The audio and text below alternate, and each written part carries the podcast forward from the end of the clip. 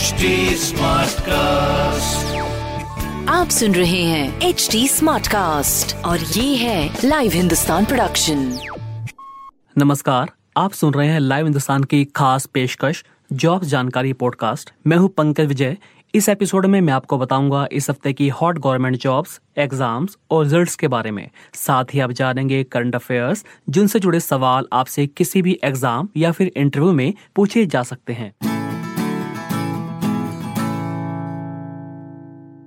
सबसे पहले बात करते हैं सीबीएसई बोर्ड परीक्षाओं की। इस वक्त देश भर में सीबीएसई दसवीं बारहवीं कक्षा के विद्यार्थी अपनी परीक्षा की डेट शीट को लेकर काफ़ी कंफ्यूज हैं। देश के शिक्षा मंत्री ने उनकी इस कंफ्यूजन को दूर करने की कोशिश की। केंद्रीय शिक्षा मंत्री रमेश पोखरियाल निशंक ने साफ़ कर दिया है कि फरवरी महीने तक बोर्ड परीक्षाएँ नहीं होंगी। टीचर्स के साथ एक वेबिनार में उन्होंने कहा कि फरवरी माह तक परीक्षाएँ कराना संभव नहीं होगा। कोरोना महामारी के चलते इसमें देरी हो रही है। फरवरी के बाद परीक्षाएँ कब कराई जा सकती हैं, इस पर हम मंथन करेंगे। आगे सूचना दे दी जाएगी। इस पर लगातार बातचीत चल रही है। एक अन्य प्रश्न के जवाब में उन्होंने कहा कि ऑनलाइन मोड से बोर्ड परीक्षाएँ कराना संभव नहीं है। नेशनल टेस्टिंग एजेंसी ने इंजीनियरिंग प्रवेश परीक्षा जेईई मेन के लिए रजिस्ट्रेशन की प्रक्रिया शुरू कर दी है। फरवरी में होने वाली जेईई मेन परीक्षा के लिए अभ्यर्थी JEE Main dot N T A dot N C dot in पर जाकर 16 जनवरी 2021 तक ऑनलाइन आवेदन कर सकते हैं। एनटीए ने जेई मेन परीक्षा 2021 का विस्तृत नोटिफिकेशन भी जारी कर दिया है।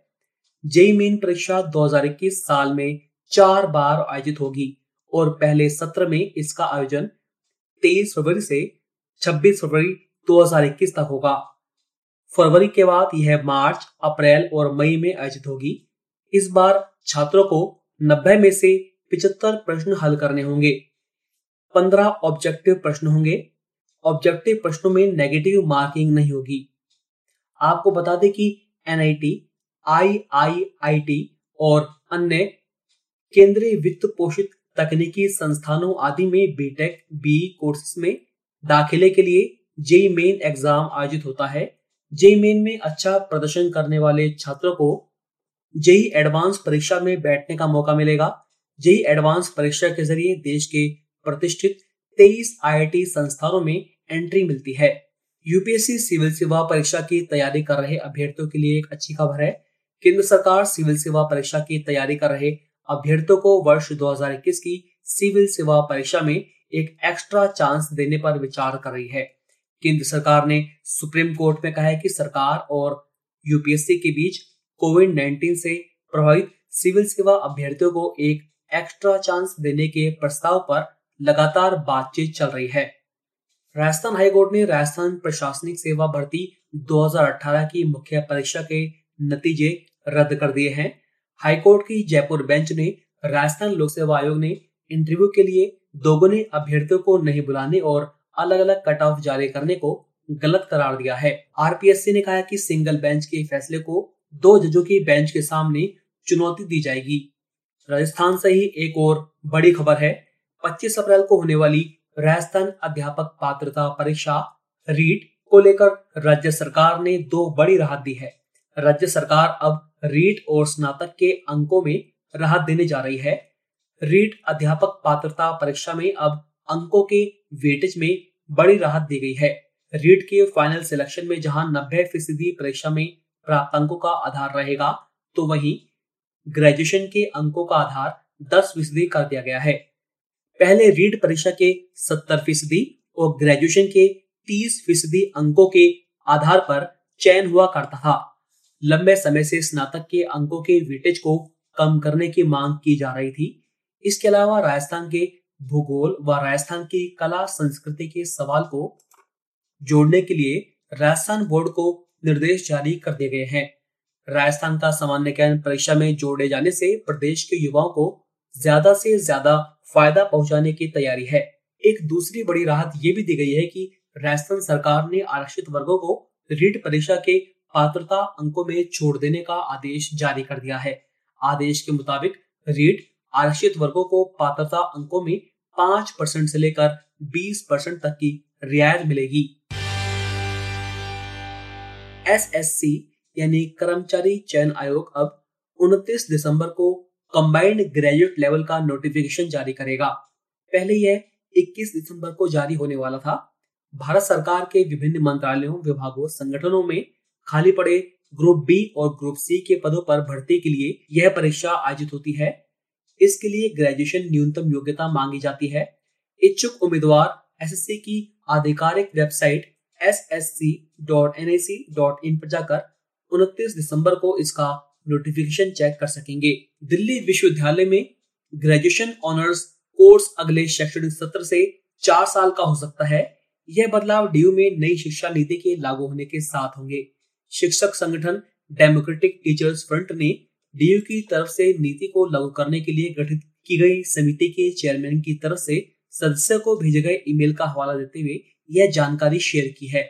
साथ ही फ्रंट ने छात्रों व टीचर्स के विरोध के बाद वर्ष 2014 में रद्द की गई चार वर्षीय स्नातक एफ़ का दोहराव बताते हुए इसका विरोध किया है।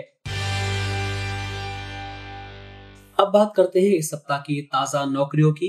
गृह मंत्रालय के अंतर्गत आने वाले इंटेलिजेंस ब्यूरो में असिस्टेंट सेंट्रल इंटेलिजेंस ऑफिसर की 2000 वैकेंसी निकली है। असिस्टेंट सेंट्रल इंटेलिजेंस ऑफिसर की 2000 वैकेंसी में से नौ सौ नवासी वैकेंसी अनारक्षित है। 113 वैकेंसी ईडब्ल्यू एस चार सौ सत्रह ओबीसी तीन सौ साठ एस सी और 121 वैकेंसी एस वर्ग के कैटेगरी के लोगों के लिए आरक्षित है। अगर आप इसके लिए अप्लाई करना चाहते हैं तो www.mha.gov.in पर जाकर अप्लाई कर सकते हैं।